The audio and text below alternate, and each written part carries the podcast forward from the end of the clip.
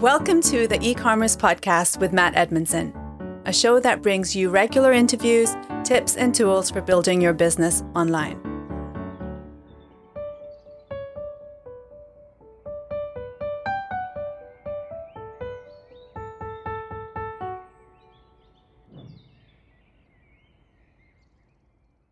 Hi, and welcome to the e commerce podcast with me, your host, Matt Edmondson.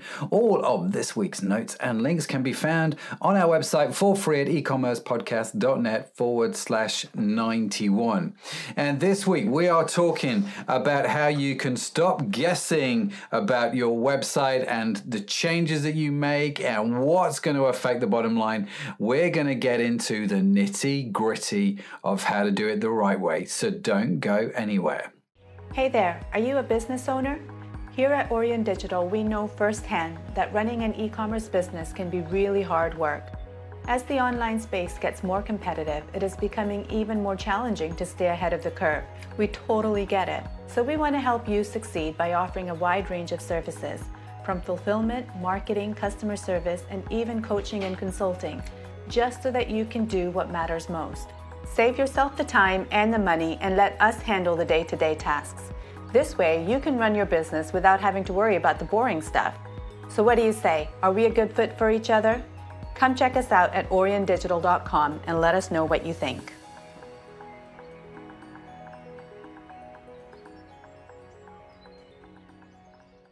Thanks for joining us on the e commerce podcast. It is great that you are here.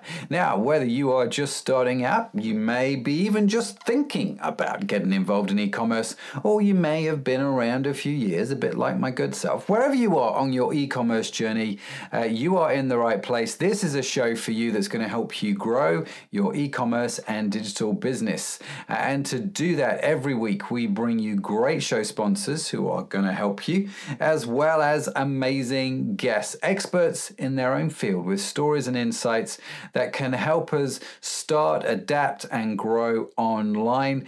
And this week's phenomenal guest is the legendary AJ Davis. Uh, she is a conversion rate optimization specialist or CR Uh, for those in the know, she is the founder of Experiment Zone. Now, Experiment Zone, if you haven't heard of it, helps your online businesses grow uh, by improving your user experience on your website. Now, prior to starting Experiment Zone in 2017, AJ led optimization strategy for Fortune 500 companies during her tenure at Clearhead. She was also the lead UX researcher on the Google Optimize product.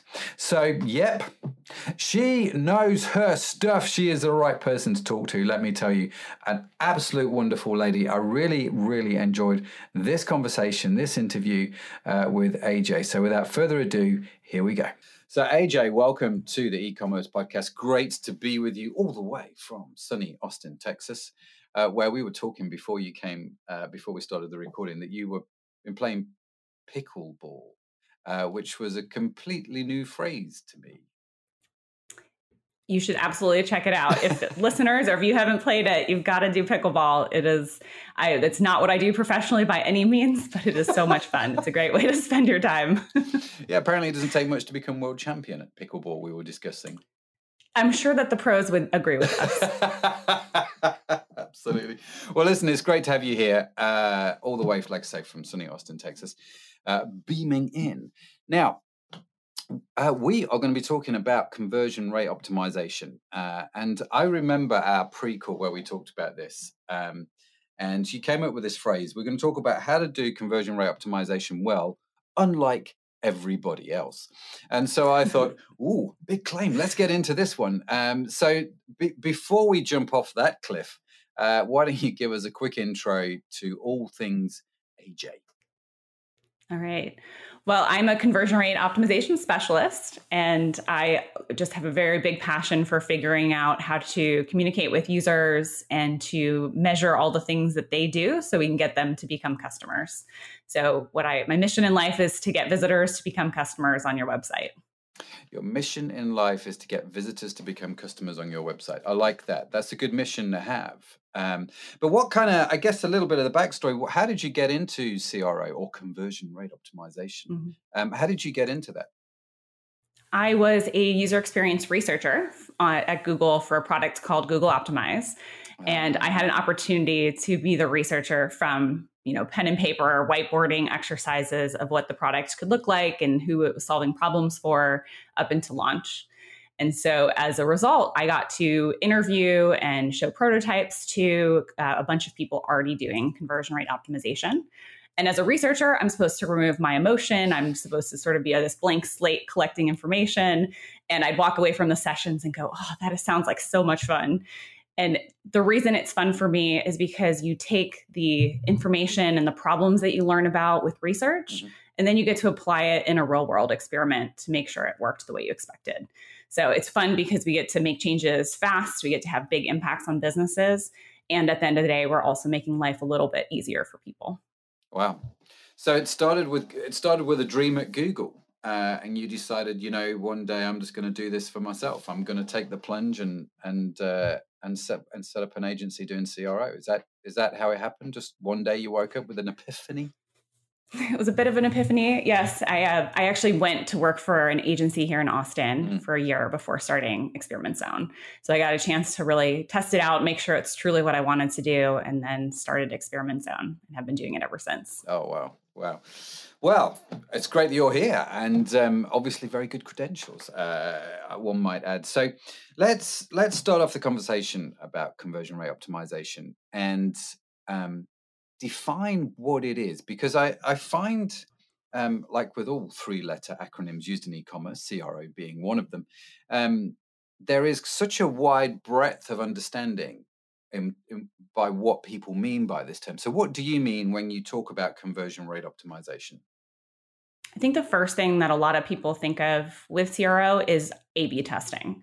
And that is a big part of it. So it's being able to take an experience of a website and make a second version of that same experience and then see how people respond to each to see the differences between them. Um, I think it's a much bigger experience than that. I think it goes beyond A B testing. A B testing is a really powerful tool, something we use all the time. But in junction to that, you really have to build up an understanding of what is it that these prospects or these visitors on your site, what do they respond to? What questions or concerns do they have? And then where are those little bumps along their path to becoming a customer that you can smooth out? And so you can measure it with an A B test. You can know the impact to revenue with an A B test. But deciding what it is you should test in an A B test is really uh, quite an art. And you have to do a lot of research and analytics work before you decide what to test. That's a really interesting point, actually, that. Um, that when it comes to A B testing, which is a phrase actually, if you've been around e commerce um, uh, for a while, you would have come across. And it is just literally, like you say, creating two versions of, say, the same web page and then sending people, some of the people to page A, some of the people to page B, and seeing which one converts better or um, showing everybody the same page and only the headline is different. Do you know what I mean? Or the same ads, but you, you tweak certain things. Um, it's interesting that you, you, mentioned about how actually that's not as straightforward. That that actually requires a little bit of thought in terms of knowing what to test uh, with the A/B testing. So how would you how would you figure that out? How would you know what to test? Mm-hmm. Yeah, you have to pull from your user experience research tool belt, like I like to say. So you've got Sounds to do like the Batman utility belt, right? yeah, it's a very practical belt, though, in our case. but you've got to, you know, A B testing is kind of the final tool that you use. It's the decision of do we do this action or this change or not? And then you learn from it to see if they responded to that change. But to decide the change itself, usability testing is a super powerful tool that a lot of people in ecom don't know about or aren't using as much as they should. So, a usability test is taking five participants typically through a customer journey on your site, and you ask them to do certain tasks and you get their thoughts as they go through it. Importantly, you're not asking them what they would change. Mm-hmm. You're asking them, what do you expect will happen? What do you think about what's happening here? What do you expect will happen on the next page? Mm. And the collection of that feedback, if you analyze it the right way, will surface your big problems that you've got to focus on. So, usability testing is really good at capturing about 80% of the problems that you have and helping you focus and prioritize on solving those ones instead of just guessing as to what things people might respond to. Uh, I feel like uh, AJ, this rabbit hole is getting deeper and deeper. Uh, so you talk about, which is great, usability testing. Now you mentioned five participants. I guess in my head, I'm thinking, is that all?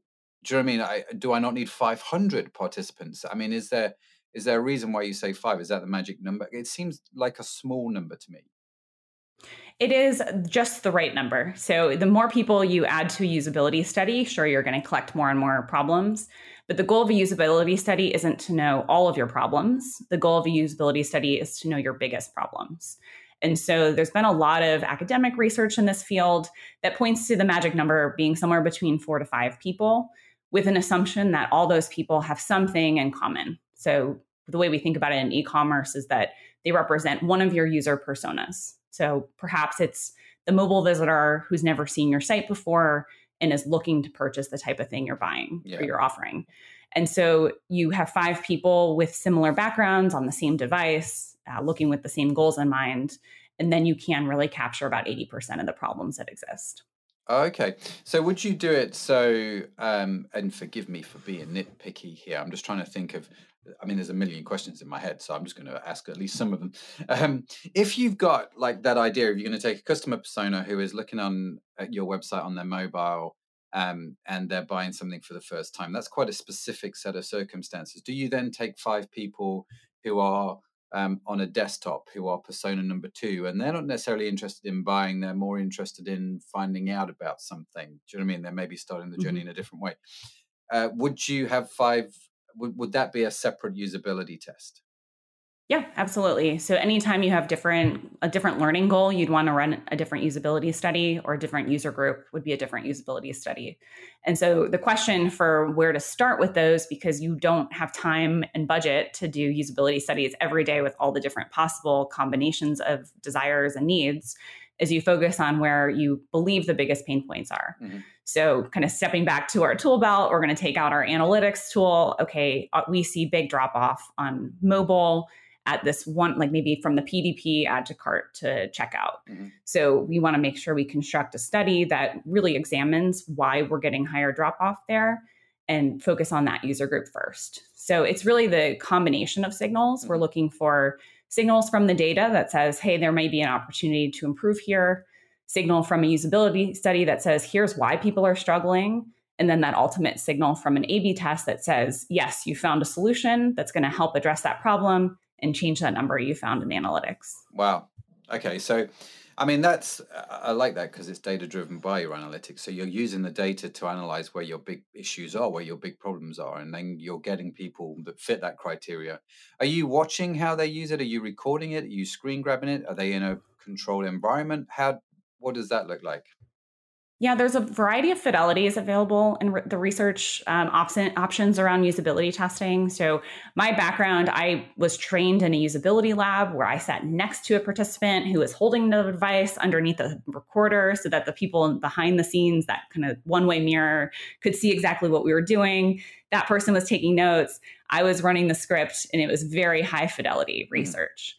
Mm-hmm. Uh, well, as we've matured as an industry and had to you know be open to maybe compromises or to reaching customers where they are more tools have come out. So there are things like moderated versus unmoderated which means i can ask follow-up questions if i'm moderating but i also become an influencing factor in the study. Mm-hmm. so then unmoderated gives you a standard script. You give them all the same questions and if your script's really good then they can go through it all on their own and then you have varying levels of fidelity based on where you find your participants what kind of screener questions you use um, I could just dig and dig into this whole about usability studies because you know there's a reason there's a reason that um, it takes so it, it, takes so much skill to be really good at usability mm. studies. Anybody could plug in a usability study on usertesting.com and probably take away a few valuable things. But if you really want to get it right with the right question, the right participants, the right recruitment study, you've got to work with someone who actually has experience in that mm. instead of somebody who's just kind of spread thin mm. across a lot of different expertise. Which I, is true of most things, I think. Uh, if you want to do something well, get an expert or someone who's done it at least a few times to come help you, um, uh, or be willing to learn yourself. I think is you know, and, and, be prepared to make those mistakes, right? And I, um, I, I, can see now why you talked about how to do conversion rate optimization well, unlike everybody else. It wasn't one of my favorite phrases from when we talked last time. Um, uh, just simply because I don't know many people who do the usability studies. I think most people go straight to the A/B testing and they go, right, I'm, I want to switch out this image, or I want to change this headline, or do you know what I mean? It's not, it's it's based on what they think, and it's it, in effect it's guess A and guess B, right? And so, mm. um, at least that's how I see it. Is is that how you see most conversion rate optimization, or I think it's very idea driven. Mm. So I think a lot of times it's based on ideas that you see a competitor doing or ideas that you just kind of think of as maybe an interesting thing to try out. And those have their own place because creativity is a big part of this as well, is finding the right solution and willing to be a little bit innovative in your testing to mm. see if you can find something that's kind of that golden nugget. But if you want to have a consistent program where you're consistently learning and consistently getting wins, and if you want to be able to learn from losses, which is its own kind of conversation, uh, because a lot of times it's easy to say, oh, it lost, let's move on to the next thing. Mm-hmm. So if you want to have a repeatable experimentation culture, you have to have it be more systematic. If you want to look for some quick improvements right now, absolutely go test some ideas. I don't want to discourage anyone from doing that, but there's different levels of maturity. And kind of in between those two is the ability to prioritize and choose the right scoring criteria for the ideas so that the best ideas are the ones that you focus on. So it's the inputs, understanding the problems, prioritization, figuring out which of those solutions potentially map to a problem, map to something that's highly visible, and then ultimately having the right idea that mm. tackles all the things that you've just learned. Have you um I, I and I don't want to put you on the spot here, AJ, but have you got an example maybe of someone you've seen do this well that can maybe help us understand the the, the system, the process that you that you've talked about? Almost like a, not a case study, but do you know what I mean? A, a sort of an example um, that you can think of. Yeah, I would say we uh, we have a client that we've been working with. Uh, and last summer, we were doing some user research with them, and in this case, they have really difficult to recruit visitors. Their target audience is really specific they're expensive to get in communication with because they're a specific type of professional. And so we did research where, as a proxy, we talked to their sales team. And so, as subject matter experts, we asked them to walk us through how they talk to that customer or that prospect, what things that person cares about, what they need. And with all that input, we ended up creating a new landing page and testing against an old landing page. And we saw a lift of over 100% to conversion. And all we did was connect the dots. Mm-hmm. We connected the dots from what their sales team already knew about the customer. We translated that into a UX that would convey what the sales team was conveying and reinforcing that message. And of course, it was successful. So, wow. just one of many examples of if you can connect all the dots in the right way, you're going to get to improve success for your company. And is that, I mean, I, the, the, the thing that's ringing loudly in my ears is the 100% increase um, is that typical or is that untypical? Untypical. Okay. Because absolutely untypical. Nobody the... listening to this should expect to get a doubling of their conversion just based on one test. Um, it was absolutely a home run, mm. grand slam, whatever analogy you want to use on that, because it so clearly connected the dots and provided something that was missing from the current experience most A B testing is going to be incremental. It's mm. going to be 5% here, 3% here, 20% here. And the the um, collection of those increases will result in a much higher ROI or revenue for the mm. company. Uh, but because we are so unpredictable as humans, we can't really forecast very accurately what the impact will be of a test. And mm-hmm. so that's why we reinforce our scoring with all this other input. Because mm-hmm. if we have lots of signal that it's going to work, we feel more confident that it's going to have a bigger lift. And then by actually A B testing and validating it, we can be sure that it had an impact that we expected. So it's a mixture then. Um, conversion rate optimization is a mixture then of both art and science, isn't it? It's not all data driven. Some of it is using your creative intuition, I suppose. Um, but it's not all just creative intuition. There is some data, and then it's validated by data at the end. Is am I hearing that right? Yeah, it's just this kind of cycle of uh, brainstorming what the problem can be, confirming that that's the problem, brainstorming the solution, confirming that's the solution. So it's a lot of creative process. And I think what keeps me really energized about doing this work is there's a lot of surprises along the way. Mm-hmm. And those surprises, if you can dig into them, are going to unveil even more opportunity. And so being able to take that time to be really thoughtful and follow up on things that don't go as expected is what kind of keeps keeps me ticking, figuring out how do we keep solving what customers need. What do you mean when you say there are surprises along the way? Because it sounds like there's a bit of a story behind that single word. So I'm, I'm curious what you understand by that. Yeah, you know, I think I think there's kind of an assumption, and I, I see this with a lot of um, what what often happens is someone will come to us in the sales process and they'll say, "Oh, we got a list of fixes to make on our site from this other company," and they call them like conversion rate improvements. Um, and I can look at the list and I can say, well, we've run that test, it lost. We've run that test and it's lost. We've run that test and it's lost. And so, what's often happening in the industry is people are saying, these are heuristics, these are best practices, you should do them, but they're not suggesting to do them as an A B test. Mm-hmm. And so, I think it's an important distinction that customers are going to behave differently on different sites. Mm-hmm. So, an example is for ecom, free shipping banner it's super popular. You see it on every site because customers forget the shipping policy and they need to see it constantly. Mm-hmm. So a little skinny pencil banner at the top of the page helps enforce that message that, hey, we've got free shipping, we've got free returns. Like you can buy from us. I feel more confident. Well, we've run that test with customers and seen it not work. That's really now, interesting. Maybe eight out of 10 times it works, mm-hmm. but in the, the one or two times it doesn't work, it should work. Mm. So we need to understand why it didn't work. And so sometimes it's the specific threshold of the, the free shipping. Mm-hmm. Sometimes it's the pricing and the products and how it interacts with that. Sometimes it's if you click through and the policy isn't clear on the other side or it kind of takes you in a different journey. So there could be a thousand things that could go wrong on your site. And if you don't, if you're not very intentional in figuring out why they don't work or the fact that they don't work, uh, you miss, you have a missed opportunity and you lose out on revenue. I now understand what you mean by the word surprise because I was actually surprised then with the whole free shipping. So you've actually mm. seen websites not benefit by putting the free shipping banner on there. I.e., it's is it the opposite of benefit? Actually, they've lost sales as a result of putting that banner on there. Yes. Mm-hmm. Wow. Well, you very rare. It's very rare, but we still test it because we see that sometimes it doesn't work. Mm. And if it doesn't work, it points to a huge problem as yeah. opposed to some small thing about the message not being present. Yeah, yeah there's got to be a reason because you would expect it. No, I get that. Um, mm-hmm. So this is this is quite interesting because yeah, you're right. Most of the gurus out there, uh, probably me included, not that I necessarily would call mm. myself a guru, but do you know what I mean?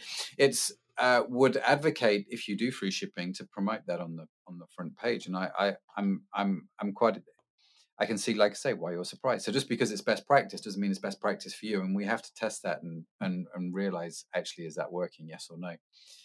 Um, how would you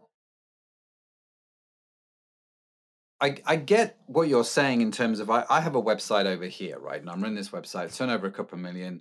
We've got customers, you know, thousands of customers. We've got a lot of data from all over the world, and we can we can see the analytics. So I, I, I can get that. I can go, well, let's start here and let's try that. And I have a budget and we go.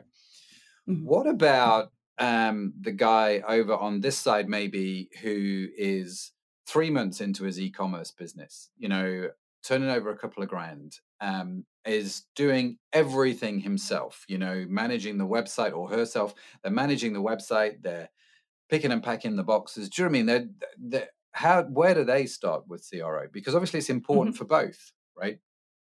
It is. And I, I, think there's two solutions for the early stage e commerce businesses.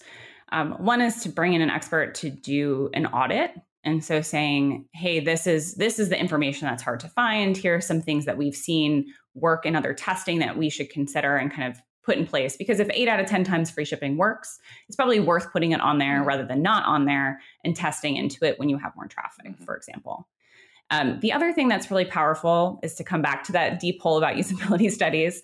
You can do usability studies very inexpensively. Mm-hmm. Um, you won't have the fidelity you'll have if you need a very specific user group but you can still get feedback from customers. And so the thing that when I talk to a new store owner, I talk to them about is have you talked to your customers and have you seen them use your site? Mm-hmm. because most of the time people think that they're seeing their customers using the site because they do click recordings and they can kind of see mouse movement. Mm-hmm. But it's even more powerful to sit someone down in a cafe and say, Can you walk through the site, pick out a product, and go through purchase? Um, you don't have to buy it today. I'll just want to see how it goes. Mm-hmm. And you're going to learn things every single time you do that. And it will maybe be less perfect of information than like a full usability study with a great recruit, but it will be a signal that you can act on. So for just getting yeah. started, removing yourself as a variable and getting inputs from other people is the best place you can do. That's fascinating. That is fa- so you would actually advocate going to a coffee shop with someone, uh, and why would you not if it's a decent coffee shop? But you would actually go and sit down in person with this customer, and it's not just about using. I mean, software like Hotjar, for example, which monitors clicks and the the mouse movements. Um, but you would actually say, no, no, I'm just going to go to a coffee shop. I'm going to sit down with a customer, buy them a coffee, and I'm going to see what see what happens. And this person is sort of tentatively in my target uh, persona here. Do you know what I mean? And we've there's some correlation with what's going on. Um, and that actually that yields good results. I mean, that's what I mean because for a for a small business owner, I mean, a coffee shop sounds ideal. You know, you can sit and work in a coffee shop, I suppose, if you're doing an internet business, and just have one or two customers come in that day. Um, sounds remarkably easy when I say it like that. But I, I, I have you run into problems doing this? I think that the well, COVID's one. So if you can't if you can't meet in person, do true. it over yeah, Zoom. Yeah, yeah. so just kind of play out that it could be a virtual coffee as well. But if we're let's just play out the full like in person scenario. Um, you're often influencing your results. So it's like the moderator effect or mm-hmm. the moderator bias. And so it's even more so when you are the st- store owner asking somebody for feedback about your store. Mm-hmm. And so it's important to try to minimize the impact of yourself mm-hmm. in the results. And you also want to make sure you're not just recruiting your friends or family because they're going to be a lot of yeses. This is great. I understand it. This is what a pretty picture. Uh, you want to to work with someone who's going to give you an honest and open feedback about the mm-hmm. experience. And so from the user experience research world, you would you could set up a script. In the script, and if you go to usability.gov, uh, the US government has templates you can just start using today. And it will set it up with things like the purpose of this is for us to learn about the software. We are testing the software, we're not testing you. Mm-hmm. We want your open and honest feedback about how this experience is. And then you construct the scenarios and tasks to be very factual. You'd like to now find a gift for your friend. How would you go about doing that? And you don't you don't dig in, you don't show a lot of emotion. Um, one of my favorite things to kind of think about, because I think a lot of people don't realize they do this, is as humans, we're really, when we're interested in something someone's saying, we lean in, we take notes, we do all kinds of things that signal to that person that I love what we're talking about. Mm-hmm. And so, as a moderator, you want to try to remove and reduce that impact. You don't want the person sitting next to you to know that you're interested in what they're saying more than the thing they said before. Okay, that's so interesting. Yeah, my my go to yeah, you want the blank slate. But the other thing that's really great just for people who aren't as experienced with research is if you bring your own separate computer and you just like take notes the whole entire time, then they don't know that you jotted something down. Mm-hmm. So sometimes I just press the letter A over and over and over until I find something to actually type up. That's brilliant. With your deadpan face, have you got a good poker face? Is that? Is I've that got a great poker face. Yeah, I can imagine. Yeah, brilliant. Wow, there you go. Now, there's another phrase that you mentioned um, that I want to get into in our pre-call, and that's a culture of mistakes, uh, which was a phrase we used a couple of times. But before we get into that in part two, let's just take a moment to thank this week's show sponsors. Did you know that nutrition is one of the keys to maintaining the energy you need to drive your business forward? Vegetology creates incredible, unique supplements in an eco friendly, ethical, and sustainable way that feed your body with the precise nutrients it needs. We're not just making you healthier, we're helping to protect our planet too. Our products are vegan friendly and approved by the Vegan and Vegetarian Society. Plus, they're gluten free so they fit perfectly into any lifestyle. They also contain no artificial colours or flavours, making them good for your taste buds too. You can feel good about your food choices with our healthy, natural supplements. We have something for everyone, whether you want to boost your immune system or just get more energy every day. and we're always working on new ingredients so that we can provide even better products in the future. So, what are you waiting for? Get started now by heading over to vegetology.com.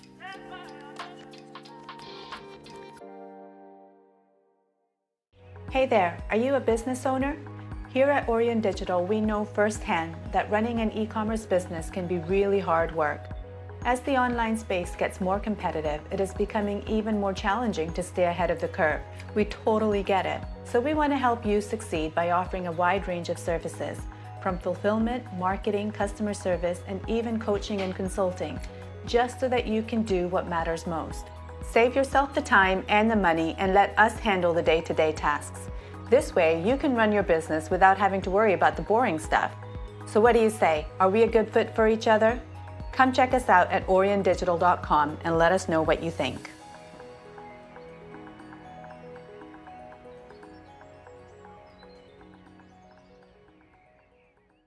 Okay, I'm back with AJ. Uh, and a big shout out to our show sponsors. Thanks to our show sponsors. It enables us to do what we do. So go check them out. Use these guys. They're good guys. But anyway, AJ, let's crack on with this. The culture of mistakes was an in, another interesting phrase that sort of popped out uh, in our conversation that I thought, well, this is a really interesting phrase. What do you mean by a culture of mistakes?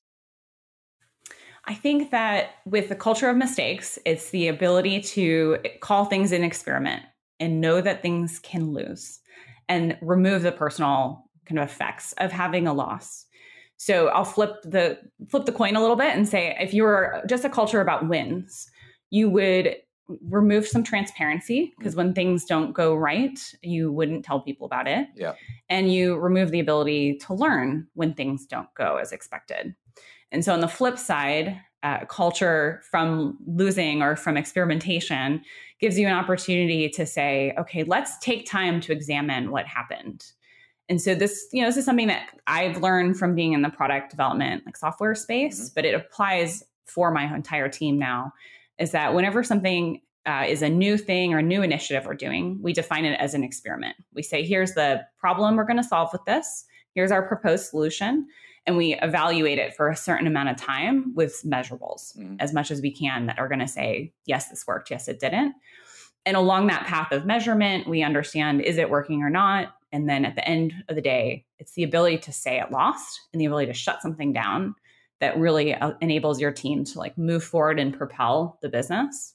So similarly with experimentation an experiment a, a culture of learning from losing ask you to double click into things if they're a loss. So we'll take that. Um, I'll give you another example from the ecom world. Mm-hmm. We've run a lot of testing to increase visibility of navigation. Generally, you want people to find the yeah. navigation so that they can find the products that they're looking for. Uh, we've had a series of times when we've successfully done that. We've gotten a lot more people to interact with the navigation, but then they purchase less and they purchase less like all the steps along the funnel they go to fewer product pages they add to cart less like the funnel just is showing drop off that it was a bad choice to send yeah. them to the nav so a culture of winning would say great now we're going to uh, just remove the navigation altogether customers don't need the navigation let's test that next um, sure maybe that's a hypothesis mm. But even more powerful is to say, okay, well, we got people to do this action. Let's examine that more closely. And so taking that loss and examining it is where the power lays lies. That's where the power lies. Because if you look at the navigation and you start seeing, oh, possibly people were using the nav more, but it was more confusing. Mm. So let's do some research to understand where are they getting stuck in the, uh, the hierarchy of our navigation. So it kind of comes back to what we were talking about in the first part of the show, which is just not being afraid to declare that something lost mm-hmm. and creating a plan around that loss. So you have like a learning plan or a development plan for the client or for the team. I think, um, and the reason why I loved this uh, concept is because I think actually it, we do live in a society and a culture which is a, a culture of wins, and you, you know, um, it's. I was talking to a friend of mine yesterday who's uh, who's nothing to do with digital. He's a he's a doctor. He's a very clever man. Um, he is very high up in the field of breast cancer, uh, and so I mean, super clever compared to me, right? Um, and it was fascinating talking to him because he was talking about how the thing that he's noticed in however many years he's been in medicine is this one of the things that has evolved is this culture of perfection. Um, and so everybody is striving all the time to be perfect. And if we're not perfect, then something is wrong. Do you know what I mean? And it's um, mm-hmm. it's it's a really fascinating way in which we've sort of evolved to think. Uh, so this is not right. This is not perfect. Therefore, it is wrong. And uh, his wife was telling me, he said, "You'll be amazed how many people come in and get diagnosed with cancer and will go, this is what have I done to create cancer, right? Um, and their whole thing is, I don't know if you've done anything. Do you know what I mean? But it's that whole uh, something is wrong, therefore it's imperfect.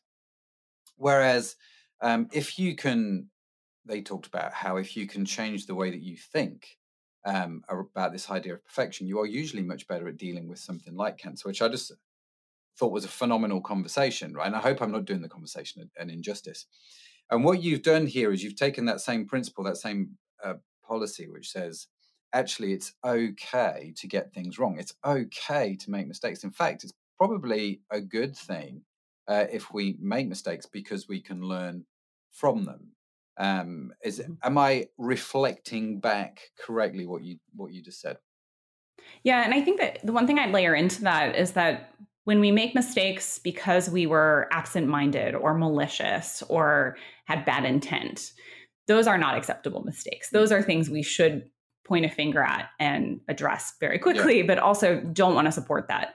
But on the flip side, if we hold back our ability to take risk because we want to be perfect, then we're already fail like we're failing at the thing that we just decided not to try. Yeah.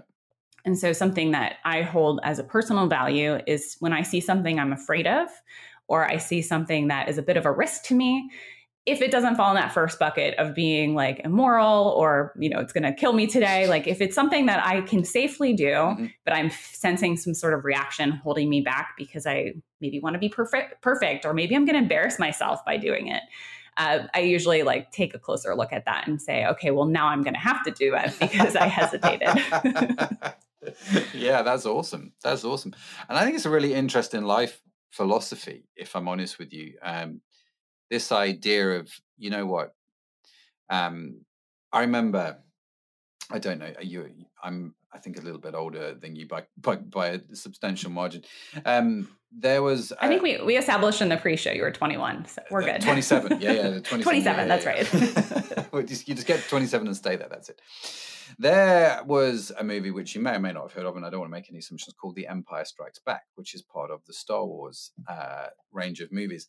And when I was a kid, this this movie was really interesting to me because I think Star Wars had a big impact uh, on a lot of people my age, to the point where in the UK. Uh, there was a petition drawn up to set the Jedi Knight up uh, as a, an official religion here in the UK because if you got enough signatures, you could, in theory, get something through uh, Parliament, and the government looked at that and went, "No, we're just not going to." I, mean, it was it was it was hysterical, but that's just such such as the impact of Star Wars.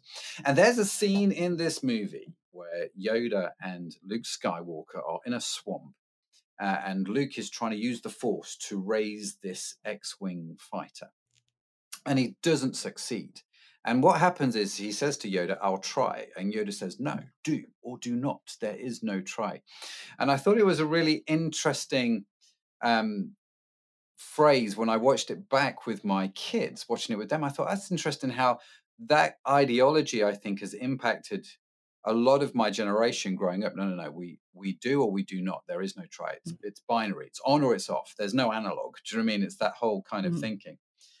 And actually, for the whole purpose behind experimenting is trying, it's having a go. It's just, I don't know if this is going to work. I'm hopeful it will. I'm not stupid to go, I'm going to try something that I know is going to fail.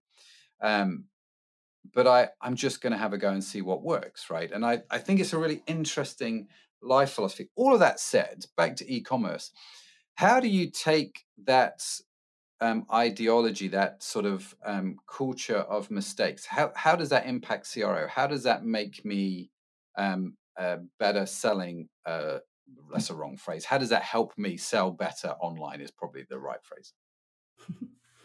yeah, I think if you look at customer ex- expectations are changing over time. Their experiences intersecting with other parts of their lives or other stores are changing over time. And so if you are not experimenting, if you're not trying new things, you will be stale. Mm. You will become flat. And so if you want to be growing and if you want to stay up on kind of the not just the latest and greatest, but the things that actually make it easier for customers, then you've got to be experimenting because it's not static. It's not one and done. It's not check, I did CRO. CRO is the decision to iteratively approach how your customers experience your mm. site. And so, if you're not taking multiple swings at the bat, if you're not stepping up and trying new things consistently with an intent to learn about your customer so you can apply it elsewhere, like that, you just will not succeed as a business in the long run. Mm. That's really good. I, I'm I'm thinking about the guy um or guy i just default to guys because that's me right I, but it's i'm thinking about the person who um is launching or relaunching their website right? So you've um they've they've, they've got their business it's growing and they've gone like right i need to do i need to update my website which happens to everybody all the time i need to update it. Mm-hmm. um in this in this model then this cro this culture of mistakes this testing this innovation this trying new stuff um, i'm going cool i've got my new website. Do i do i just launch it or do i do some of the, the, the things that you're talking about beforehand do i get people to come and use it and try it um, and the reason I'm asking this question, if I'm honest with you, is because I would say 95% of the people I know in this space just go, I've got a new site, let's launch it, let's see what happens, um, without any testing. Do you know what I mean? And I'm I'm curious to know your thoughts on that. Well, launching a brand new site is a great way to generate business for my company because people launch a site without having done any of that homework and things go wrong. Mm. And without a doubt, something does, whether it's overall conversion and revenue is down, or it could be certain parts of the funnel have more friction that weren't there in the last experience. If you think about it, you had a site where you had lots of data going through it, you were able to learn and adjust, and it improved and smoothed out over time and instead of you're comparing like the smooth process or the smoothed out process against like this like rocky jagged mountain that you've just put in place. And so you just don't know where those pitfalls are without getting some data on it. So of course i'd be an advocate of testing that new experience. I think that you know the way i like to think about it is that you know, if you asked me five years ago, I would say you should test into every single change. And you should, instead of rolling out a big site, you should be testing every single thing to get to that end state. Mm-hmm. Um, I think my thinking on that's kind of come a little bit more centered since then mm-hmm. because it is important to have big brand changes or to address things that are happening outside of the website directly into the site. So, a kind of a middle ground, like reasonable place to land is to say, okay, we have a new homepage design it's part of this bigger redesign effort. But instead of changing all the variables at once and kind of crossing our fingers and hoping it works, we could instead say, let's build this new homepage and test it against the old one just to make sure the net effect of the changes is neutral to positive.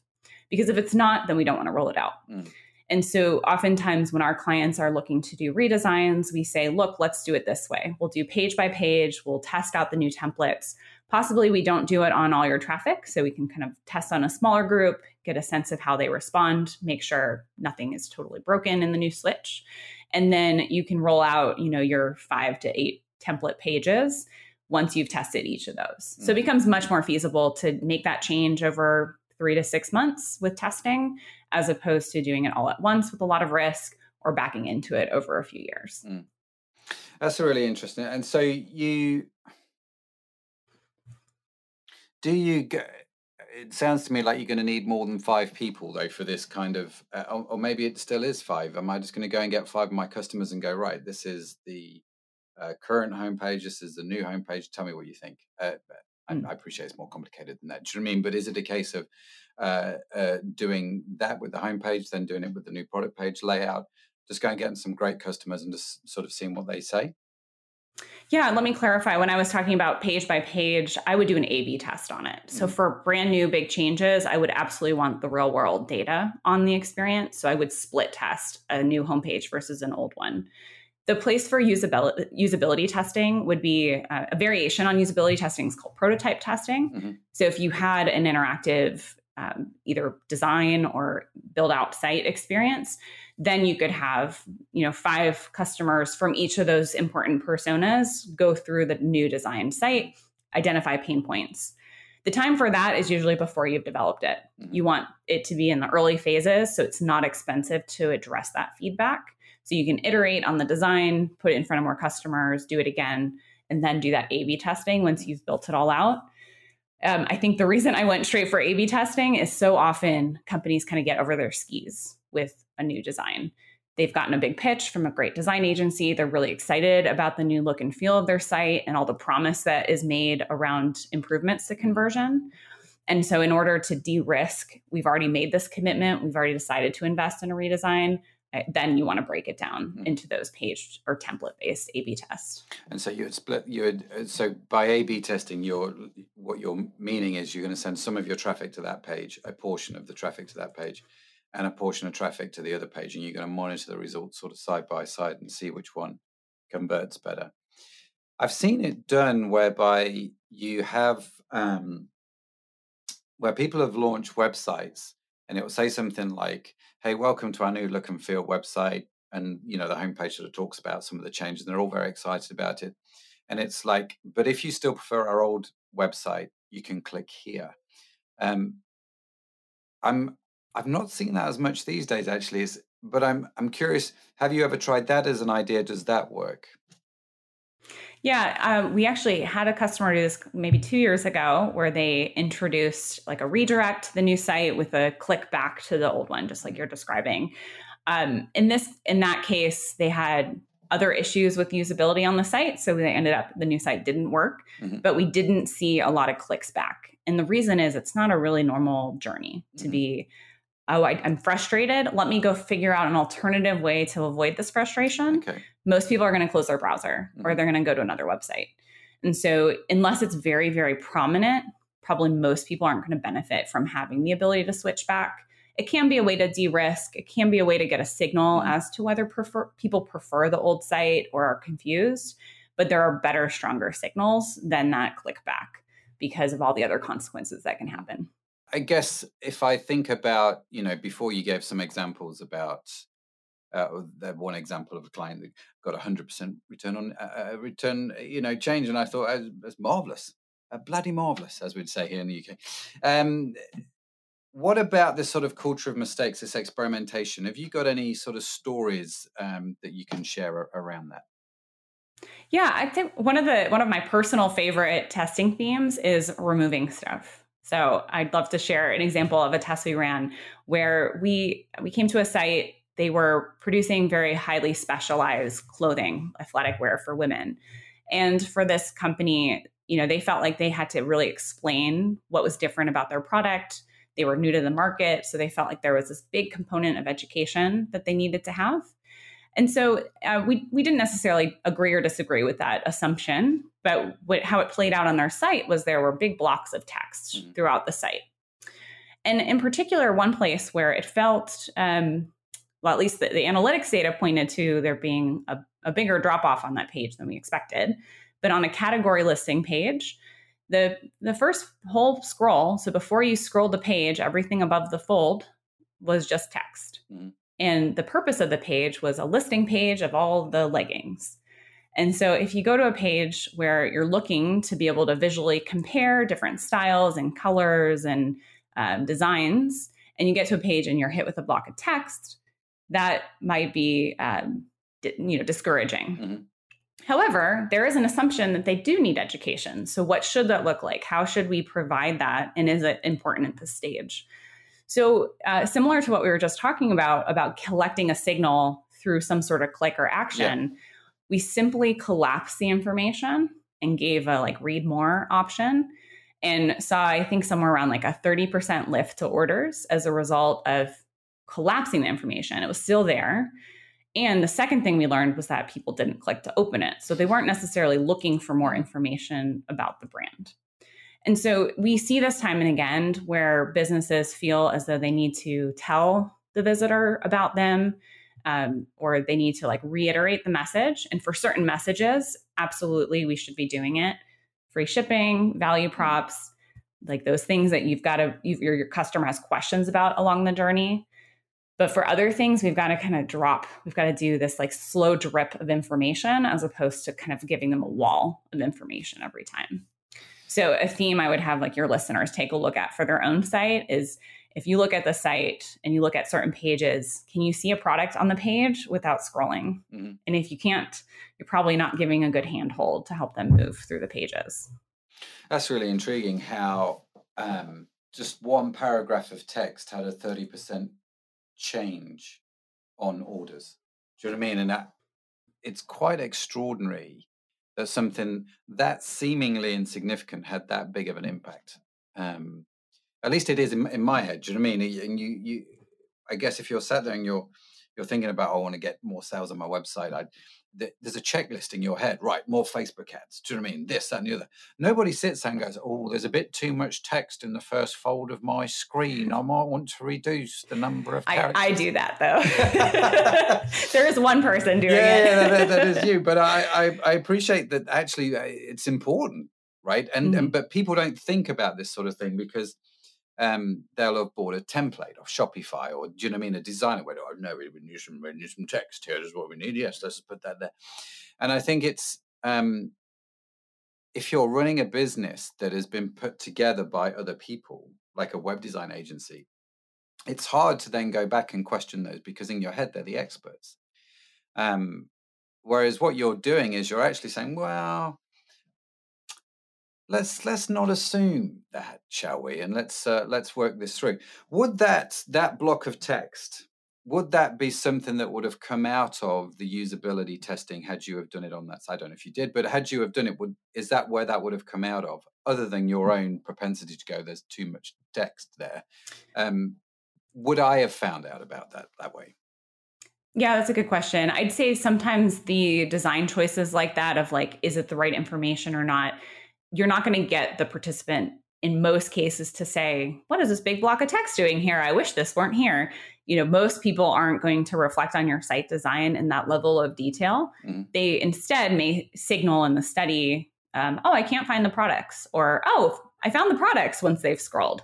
And so it's the kind of the it's that art of interpreting the response mm-hmm. of what caused them to have that moment of oh, here it is, or oh, I didn't see this, because then you can extrapolate. Okay, the problem is they couldn't find the products right away how do I know what caused that problem? And that's where you're getting into ideation of, okay, it's probably this block of text that's in this case, it was pretty obvious because that's the one thing taking up the screen. Mm. Um, but in other cases, it can be hard to pinpoint and that you can't get it on the first test. Mm. And so that's why we like to think about like a test theme where you have a problem and you have a test theme of people can't see products on this page.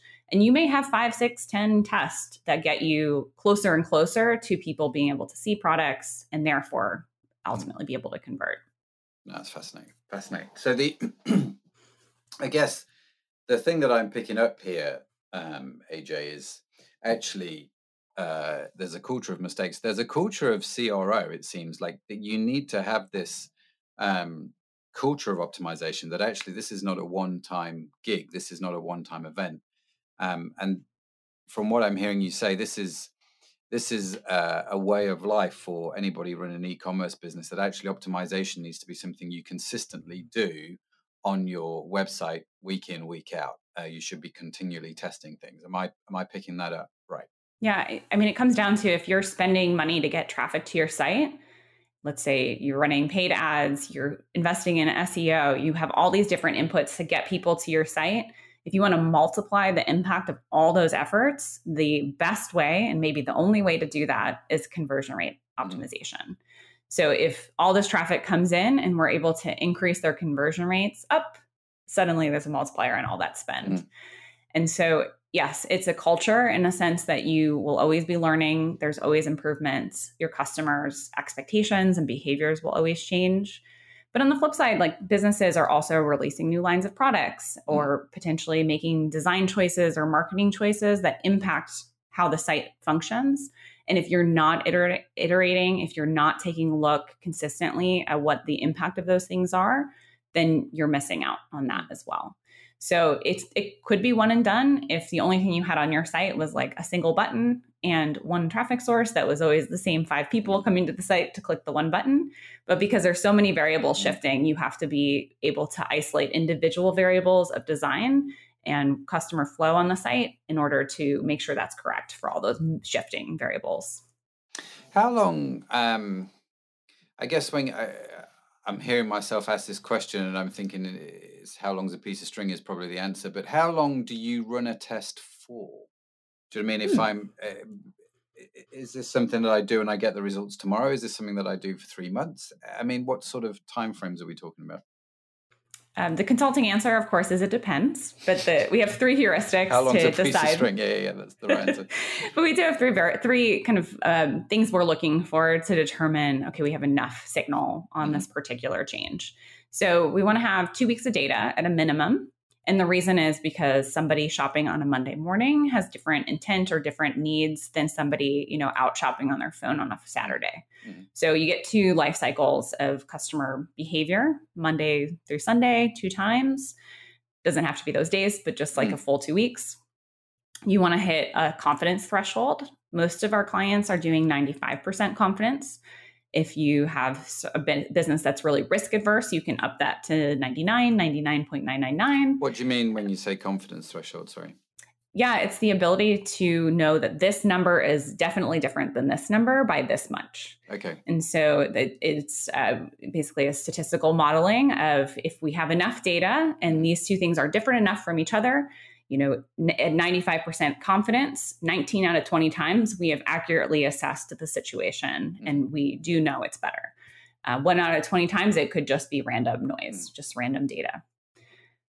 Um, and then the um, the third thing that we look at is the amount of traffic, because for some businesses they are having fluctuations in traffic, and mm-hmm. so we what we do is we set a threshold of how much traffic we need for the test, so if we hit the traffic that we need, it's been two weeks and we're over 95% confidence, then we'll declare the test to be a winner or a loser and then do a deeper analysis to understand what to do next with that mm. decision.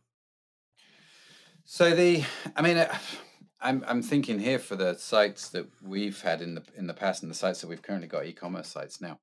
One of the things that I can tell you makes a big difference is when payday is, and people usually in the UK get paid at the end of the month. Um, and so you always see a spike in sales towards the end of the month. And the teen dates are always your lowest sales dates. So, you know, you get this sort of cycle. Mm-hmm. Um, would I extend my testing period then from, say, two weeks to four weeks to cover at least one of the upturns and one of the downturns? Yeah, possibly. And I think that's why we use these three as um, kind of guiding principles because for any individual business, there might be some seasonality considerations or within the month considerations.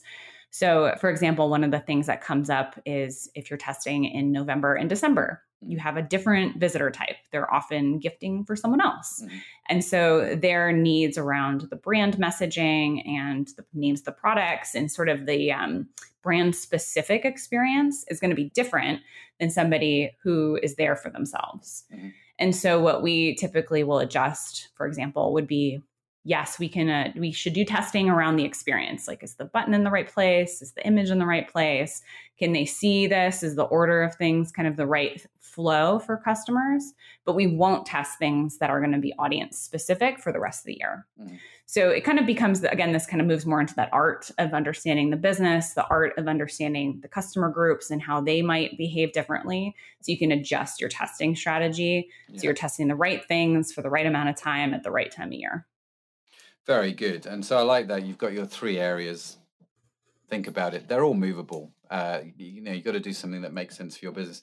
Listen, uh, AJ, I, I appreciate your time with us and, and your insight. And you've got the, the old grey matter uh, synapses firing at a million miles an hour right now. How do, um, if people want to reach out to you, if they want to connect with you, how do they do that? What's the best way to get in touch? Our website's the best option. So experimentzone.com. Uh, we've got a contact form so they can go ahead and send me a message directly through our contact form. Uh, I also love doing virtual meet and greets too. So sending me a note, reaching out on LinkedIn, AJ Davis. Fantastic. And we will, of course, link to all of AJ's uh, stuff in the show notes, which you can get at ecommercepodcast.net forward slash 91. Um, I like when I when you said uh, then uh, you, our website is the best option. I, I in my head I thought you were going to say .com. Uh, so you should just get thebestoption.com and and just register that as your domain name. It's probably gone now, isn't it? Really, uh, but it was experimentzone.com uh, was the website not the best option.com. Uh, but make sure you connect uh, with AJ and check out what she's doing. Get in touch. I'm sure she would love to talk to you. Uh, but AJ, thank you so much uh, for being on the show. Thanks for coming and just sharing your stories. And uh, I'm absolutely fascinated by the stuff that you do. So um, thank you. Thanks so much for having me on, Matt. It's a lot of fun. Well, a huge big thanks to my very special guest, AJ Davis. Wasn't she fantastic? What did you think? Did you take lots of notes? Did you write them all down? Are you like me, a copious note taker? But don't actually take notes that are that legible or easy to understand. Uh, if you are, you can head over to our website, uh, ecommercepodcast.net forward slash 91, and you can get all the links, notes, and transcript from today's show for free. So do head on over to our website and grab those. And of course, if this is not enough e commerce goodness for you, and why would it be when there's lots of good stuff out there, uh, then stay tuned because next week we are speaking to Cody Wittick uh, on why giving stuff away leads to more sales with influencer seeding. Does that sound a bit cryptic or interesting? Well, to wet your whistle even further, here is an excerpt from my conversation with Cody. Back up a step further, you're targeting the right influencers. It's not just if I continue with the hat brand and I happen to fall in it's a running hat that's athletic wear. I'm not just sending it to the stay-at-home mom or you know just anybody willy-nilly, I guess you could say. Um, but yeah, you're you're targeting the right influencers based on who your brand is, who your customer is, and who the influencers that influence those customers. Yes, I am really looking forward to digging into this one, let me tell you. Uh, so make sure you like and subscribe the podcast so you can get the show delivered to your inbox or wherever you get your podcasts or whether you watch it on YouTube or wherever you go get it from. It will just appear. It will just be there. That's the magic of subscription. Uh, that's the magic of hitting that notification button. So if that's you, make sure you do that. And if you did enjoy the show, then I would really appreciate it if you could give us a rating on iTunes, as that just enables us to reach more people people, or wherever you get your podcast from. It just enables us to reach more people. The bigger our audience, the more likely we are to get sponsors. The more likely we are to get sponsors, the easier it is to bring this content to you for free. So win-win. It's what we call a win-win uh, in the ideal world. So please do give us a rating. It will really, really help us uh, and ultimately help you. Now, as I said at the start of the show, all of the notes, links, and transcripts to today's show are available for free online. You can get them at ecommercepodcast.net forward slash 91. So do check that out. That's it from me for this week. Thank you so much for listening. Uh, and make sure you come back next week to catch our conversation with Cody. It's going to be fantastic. Honestly, you're not going to want to miss it. So until then, bye for now.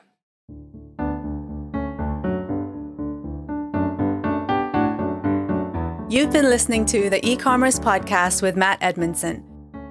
Join us next time for more interviews, tips, and tools for building your business online.